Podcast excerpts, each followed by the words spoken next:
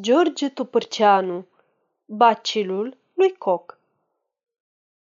Conferință humoristică în versuri, rostită pe scena Teatrului Național din Iași, la un festival al Societății pentru Profilaxia Tuberculozei.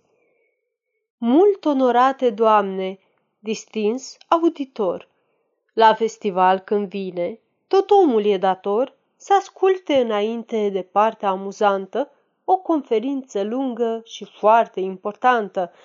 Conform acestei date sinistre așadar, avem între culise un conferențiar, un om cu greutate, un personaj mare. Să nu luați aceasta drept o amenințare, dar ca să nu planeze asupra noastră vina că am neglijat programul, persoana cu pricina e gata să vă țină un ceas și jumătate o conferință gravă de specialitate. Cum? Nu vă pare bine? De ce v-ați întristat? Mai așteptați o clipă că doar n-am terminat. Pe de altă parte însă, găsind că e anormal să vă chemăm la teatru ca să adormiți în stal, că somnul în aceste condiții verticale și atât de izolate nu face cinci parale, că nimeni nu poate pretinde nimănui să înghită festivalul cu conferința lui, din spirit caritabil și din filantropie, știind mai dinainte ce toată lumea știe, cu voia dumneavoastră ne abatem de la modă și în loc de conferință veți asculta o odă. Prea onorate doamne, distins auditor, subiectul odei mele e atât de îngrozitor că biata muză, albă de spaimă și uimire, când i-am cerut concursul, în loc să mă inspire, s-a dat pe lângă ușă, a pretextat ceva și a dispărut. Adio! M-a părăsit așa, cu călimara plină de noapte și de proză. E vorba de bacterii și de tuberculoză. E vorba de bacilul lui Koch. Precum vedeți, un subiect anume, făcut pentru poieți. O, nu vă fie teamă, și dracul este negru, când stă să-l zugrăvească un iconar integru. Dar aici un pic de galben și dincolo puțin albastru și pe gură o dungă de carmin, cu toate ca dineauri părea insuportabil, din drac urât și negru devine acceptabil. Dar nu fac oare zilnic cu coanele și ele cam tot același lucru pe propria lor piele? Ba fac așa chiar domnii, de genul femeiesc. Bacilul despre care aș vrea să vă vorbesc se află aici în sală, știu bine că mă ascultă, dar nu vrea să-și trădeze prezența lui ocultă. Intrarea n-a plătit-o, fiindcă-i mititel, dar unde-i lume multă, acolo e și el. Incognito ca regii și nepoftit pătrunde, în orice fel de casă îl întâlnești oriunde, în berării, pe stradă, la cinematograf. Îi place să se joace cu alți bacili în praf. Se duce la plimbare cu trenul, cu tramvaiul și peste tot se ține de bietul om ca scaiul. În fabrică, la școală sau pe trotuar hai-hui, dar peste tot își vede de afacerile lui. Își dă ades pe credit persoana lui culantă, cu o scadență lungă când nu e galopantă. Regia de tutunuri îi face mult rabat. La băuturi spiritoase e cointeresat. Din orice abuz profită. La pândă, invizibil, în lupta mare a vieții, e mic, dar e teribil. Și chiar atunci când pare că doarme, e deștept. La primărie el este consilier de drept. Și tare în atmosfera comunelor urbane, e cel mai mare dușman al speciei umane. Prea onorate doamne, când țin acest discurs, dacă ați vedea că intră în sală aici un urs, n-ați năvădi afară prin uși și prin ferestre, utilizând cu toții resursele pedestre? De ce? Fiindcă e mare și foarte fioros. Bacilul lui Koch însă e mai primejdios, dar fiindcă nu se vede și fiindcă e prea mic, nu sperie pe nimeni. Să judecăm un pic, de-ar fi cât Himalaya ori numai cât aluna, când știi că te omoară, mic mare, nu-i tot una. Să-mi spuneți dumneavoastră, ce importanță are când un tâlhar te împușcă, dacă e mic sau mare? O fi el mic bacilul, dai rău, pe lângă el o biată matahală de urs e ca un miel. Câți oameni mori de pildă în fiecare țară, mâncați de urși, trei, patru, pe când această fiară, acest vrășmaș de moarte al genului uman, atacă și distruge pe fiecare an nu zece, nu o sută, ci mii și mii de vieți, ci zeci de mii și sute de mii de tinereți, că judecându-l după isprăvile lui crunte și după lăcomie apare cât un munte, un monstru, un balaur încolăcit în spațiu, ce înghite fără milă, înghite cu nesațiu. Și tot nu-i mai ajunge, tot nu mai e sătul.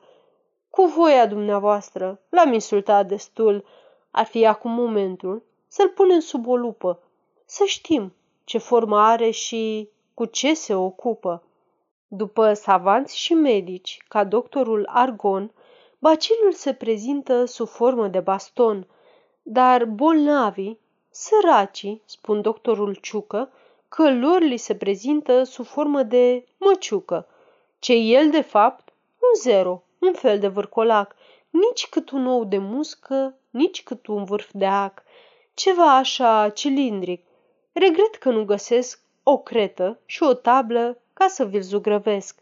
S-a zice că face parte din regnul vegetal, dar eu nu cred, fiindcă nu-mi pare natural să fie din aceeași familie cu floarea, să fie văr cu macul și rudă cu cicoara, cu gingașa mimoză cu palidul narcis.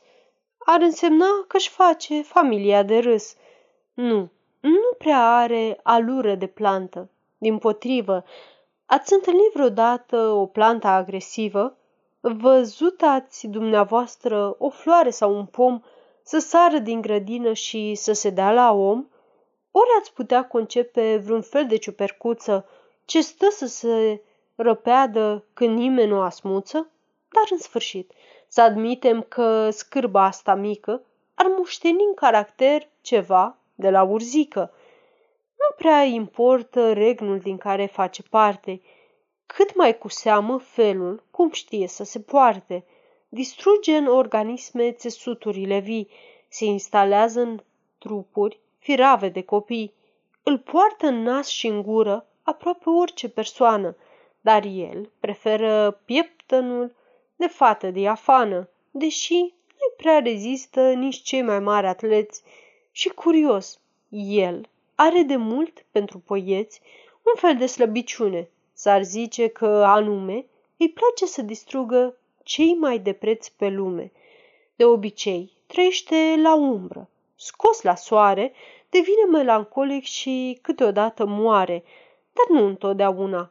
Uscat, ca o mumie, ades de supărare, el cade în letargie, devine colb, se înalță pe un strat de aer moale, plutește în atmosferă și, dând mereu târcoale, în jurul nostru iarăși găsește un cotlon și, căpătând viață, devine iar baston. Savanții îl studiază, făcând din el culturi, un fel de gelatină, un soi de răcituri, pe care stau microbii ca în sânul lui Avram și se mulțesc acolo în voia lor. Uitasem, el dragoste nu face. Cu omul, în contrast, bacilul lui Koch este surprinzător de cast. Dar cum se mulțește atunci? Prin ce minune? Prin sciziparitate sau prin diviziune? Se rupe întâi în două, apoi se face în patru și nouă luni e stare să-ți umple acest teatru cu fii, nepoți, nepoate și socri mari și frați și veri și verișoare și cuscri și cumnați, că niciun fel de babă de-al lor n-ar fi în stare să-ți spună a cui este și câte neamurare. Prea onorate doamne, doar câteva cuvinte și-am isprăvit, vă asigur, că nu mi-am pus în minte să vă servesc bacilul lui Koch o noapte întreagă. Cum toată lumea știe, microbul se propagă prin aer, prin contactul cu un bolnav în casă, prin lapte și prin carne de vacă ofticioasă. Dar mai ales sărutul, când cade pe un teren, prielnic răspândește agentul patogen. Deci, n-ar fi rău, fiindcă prudența e de aur, să vă feriți din calea acestui mic balaur și orice om cu minte să cugete mai des că n-are nicio grabă și niciun interes să moară de ftizie, că poate să-și aleagă o altă maladie sau poate să-și dea singur în cap cu o cărămidă, în caz când exigența îi pare insipidă. Dar dacă îi place viața și soarele, atunci e bine să respecte aceste vechi porunci pe care medicina de un veac îi le prescrie și dumnealui se face mereu că nu le știe. Să nu stai toată ziua avârât cu nasul în scripte, iar laptele și carnea să fie bine fripte. În orice alimente și în orice băutură să puneți acid fenic, nu mult, o picătură, și cel puțin o dată la două săptămâni tot omul să se spele pe față și pe mâini, la poștă sau la gară și în orice loc murdar e obligat tot omul să scuipe în buzunar, că pe podea nu-i voie decât în caz de boală, iar când te duci la teatru sau intri în vreo școală și aerul de acolo îți pare echivoc, e mai recomandabil să nu respiri deloc.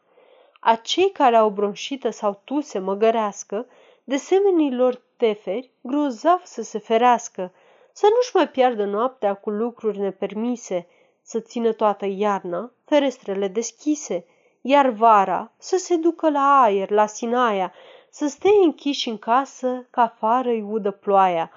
Pe lângă asta-i bine, când suferi de anemie, cu propria ta viață să faci economie. De nu vrei ca la urmă să te trezești mofluz, evită surmenajul și orice fel de abuz, rărește-o cu tutunul, mai lasă băutura. Iar dacă, din păcate, vrei să-ți apropii gura de epiderma unei persoane din elită, oricât ar fi persoana aceea de grăbită, la locul ce urmează să fie sărutat, să dai întâi cu o cârpă muiată în sublimat.